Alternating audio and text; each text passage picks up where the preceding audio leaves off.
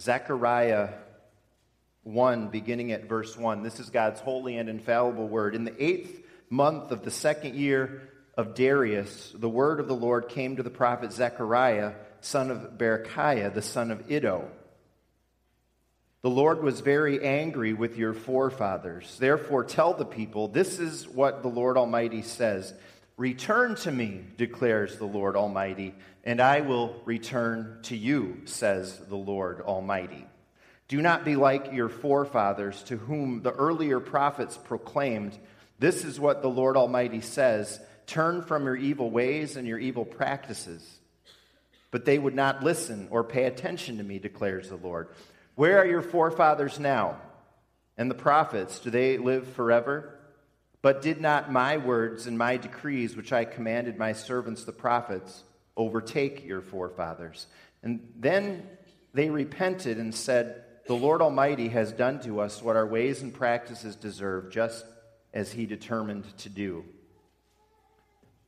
So I feel that doing a sermon series on Zechariah requires just a little bit of explanation.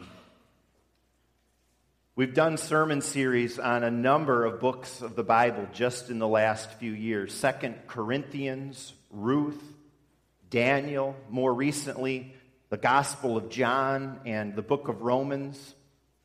None of those books require a lot of explanation, I think. We know something of them if we've been a Christian for a while. But I think doing a series on Zechariah does. It's considered, and I learned this as I started into it.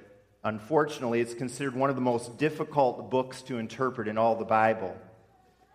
It's one of the minor prophets, which we don't tend to know a whole lot about, except for Jonah. We know Jonah, he's a minor prophet. It's one of the minor prophets. And you know, I wonder how many of us has turned to Zechariah in our personal devotions, our family devotions in the last month, last year, last five years. And yet, we're going to tackle this. One of the main reasons initially was because a year ago, in uh, the Friday morning men's Bible study, we did a study of this book. And in that Bible study, we were all amazed at this book we didn't know much about. We were amazed at how interesting it was. And even though there were parts that were very difficult, there were many things that we found surprisingly clear and relevant to our lives, so much so uh, that after that study, I thought it would be great one day for the whole church to learn about Zechariah. And I think these months leading up to Christmas are going to be the perfect time to do it. As always, we approach God's Word, this series, with, with humility as God's people, we put ourselves below God's word and we want God to speak to us. And we're especially humbled by this book with some of the challenges of interpretation. But I'm also very, very confident that God's going to use this study to draw us closer to Himself and to build us up here as a people at Faith Church. The sermon series is Do You See What I See? And it's called that especially because all of the visions that we're going to see in this book, but it's especially because of who the visions point us to. And for this morning, I want you to see what I see in these first verses as a way to give a little introduction to the book. First of all, we see the tragic history of God's people in the Old Testament. In this book, Zechariah, we're very near the end of that Old Testament history. And at the end of the Old Testament, you'll find all of these books named after prophets. You got the major prophets Isaiah, Jeremiah, Ezekiel, Daniel, and then 12 what we call minor prophets, littler prophets. The prophet's job was to speak God's word to God's people. They were like preachers. Some of them were kind of like crazy preachers, but they were basically proclaimers of God's word. And sometimes God would even give them a prophecy about the future. Their ministry would o- always overlap with the king. God called Zechariah in the second year of King Darius. And that should immediately make us scratch our heads. King Darius, where does he fall in among all the kings of Israel? Well, he wasn't a king of Israel at all. He was king of the Persian Empire. Reading of Darius and hearing in the second verse that God was very angry with the people's forefathers reminds us of the history of God's people in Old Testament times. God tells the people in Zechariah's day not to be like their forefathers. And in verse 4, turn from your evil ways. The history was this in a nutshell there was a colossal failure to follow God's word in the Old Testament. God sent prophets to remind the people, call them back to God's ways, but as God says here, they didn't listen. How did they not listen? Well, we can summarize how they didn't listen in just two big areas. There was a failure at the vertical dimension of life. The people did not worship and serve God alone, but instead they worshiped false gods too. Or when they did worship God, they did it in ways that suited their fancy.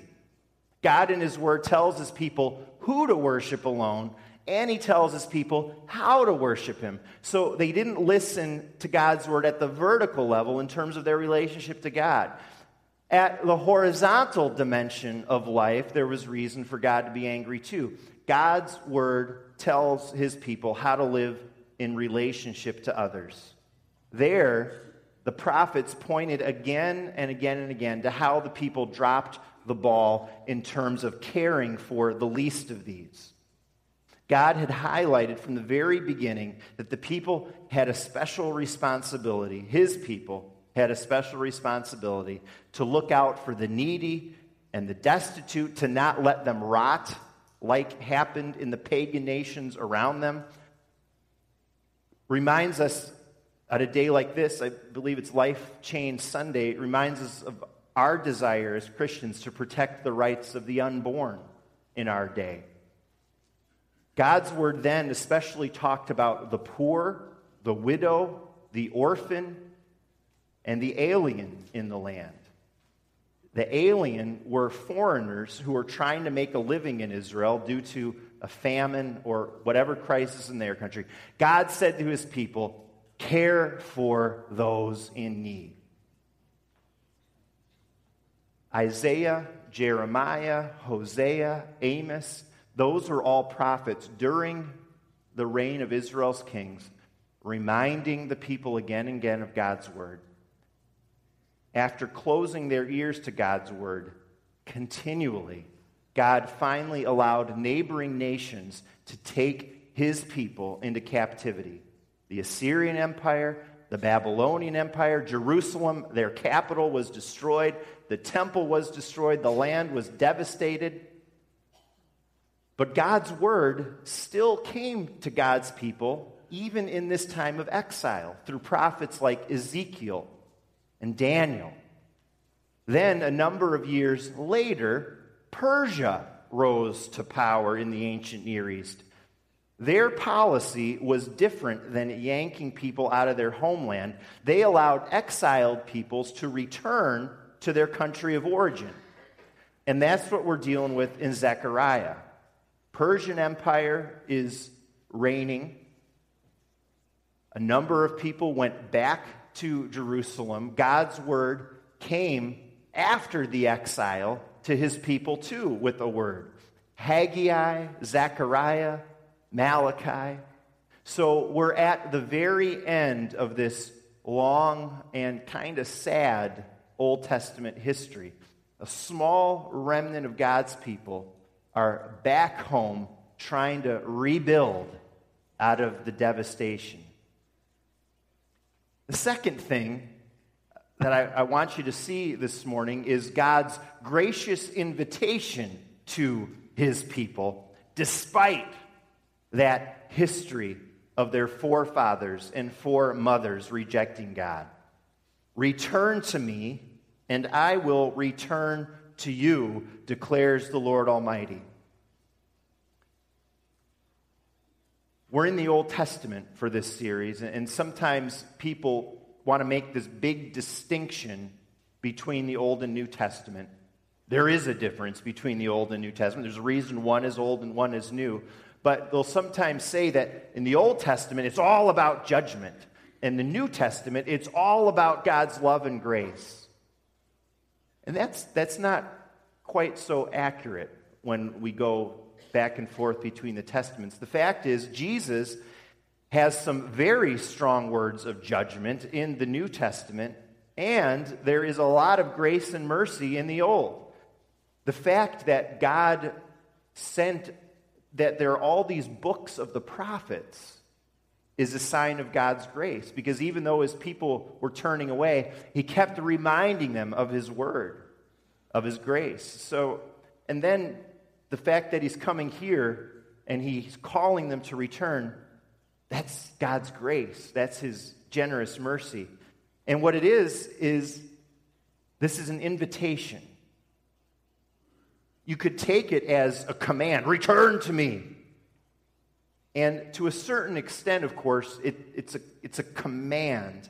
But we know that a lot of the commands in the Old Testament are best understood as invitations. One big example is praise the Lord. We have that in the Psalms again and again. Yes, of course, it's, it's a command of sorts, but it's especially an invitation. It's a call. Praise, praise the Lord, people of God. And this return to me is a gracious invitation for people to follow the Lord. It's a gracious invitation for people with a bad history. It's a gracious invitation for people with a poor track record. People like them, people like you and me too. God graciously gives us an opportunity to return to Him. And then He says, And I will return to you. We could take that as a conditional. God will only draw near to us if we first draw near to Him. We've got to make the first move. But that's not quite right from what we know about our God. God takes the initiative always. God's taking the initiative even in this invitation. God is reaching out to his people through Zechariah. And this title of God that we have a number of times in our verses reminds us of that. The Lord Almighty, it literally means the Lord of hosts. And that tells us that our God is strong, that He's powerful, He's in control, He's sovereign over our lives, over the nations of the earth. And in His sovereignty, He comes down to us.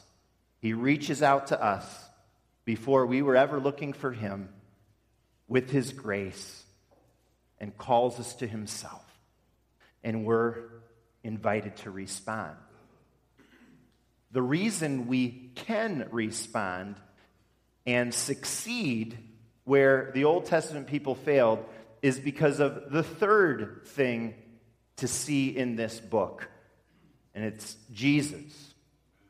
It's Jesus. Jesus came in the fullness of time because it became so painfully clear that people on their own, in whatever century they live, cannot possibly remain close to God. God sent his Son in our place to receive the anger of God for sin. Jesus took our place and successfully followed God's word and lived for him in the vertical and the horizontal dimensions of life. The Old Testament people were looking forward to his finished work, and we look back on it. But it's always him, and only him, that makes it possible for us to return to the Lord. This book is all about Jesus. It's looking forward to Jesus coming, and that's why I chose it as we look ahead to Christmas. Starting next week, we're going to get into what are called the night visions in the first chapters of the book. And they start right away in verse 7. We'll start there next week. They're incredible. I'm, I'm, I'm think it would be kind of cool if it, they might inspire some of our artists in this church. They're just, they're dramatic, they're, they're, they're a challenge to interpret, but one thing is very clear they are all pointing us to Jesus. There's a great Bible interpreter that says this about Zechariah. No Old Testament prophet has more prophecy concerning Christ, Israel, the nations in so short a book. Listen to this. Zechariah predicts all this about Jesus the second coming, the reign of Christ, his priesthood, his kingship, his humanity, his deity, his building of the temple of the Lord, his coming in lowliness, his bringing permanent peace, his rejection and betrayal and crucifixion, and his being smitten by the sword of the Lord. So I hope you're beginning to see why we're going to be looking at this book. We've named the series after the Christmas song, Do You See What I See? Because what we see truly in this book is Jesus. He's the center of our lives. We want him to be the foundation and center and leader of Faith Church. And we need Jesus more than ever before today. I, uh, I, I talk to my dad at least a few times a week. You know him, uh, he's preached here before. We were, we were talking in the middle of the week about a tragedy in our nation that happened in the middle of this week. So, my dad shared with me something he remembered as a boy uh, in the late 50s something his dad told him. My grandpa Schuringa said this to him way back then, late 50s, might have been early 60s. He said to my dad, Grandpa Schuringa said, Son, someday someone is going to knock on your door, hold a gun to your head, and ask if you're a Christian. And if you are, he's going to pull the trigger. My dad, as a good son, listened closely to that, remembered it, but I don't think he really believed it would ever happen in his lifetime in this country. There was another school shooting this past week in the Oregon Community College. There's something really important about those killings that the New York Times, at least in the initial reports, did not mention, but a lot of other news sources did. That gunman came into a classroom shooting, and while he was reloading, killed a couple people initially there. While he was reloading, he told the Christians in the classroom to stand up out of their desk. And he said, You believe in God? Well, you're going to see him in just about one second. And then he shot and killed them. Our world is heading for tough days. People seem and are I believe, more and more antagonistic toward Christians like this guy. And we remember Jesus' words that they will hate us because of him. It's in the midst of this world that we're living in that this gracious invitation comes to us Return to me. And friends, we gladly respond because we know that Jesus is our only hope. And we don't want to delay our response. We don't want to drag our feet. We need to run to Jesus today more than ever. Young people who are here, maybe you're college age, high school, middle school, grade school, have you responded to God's invitation?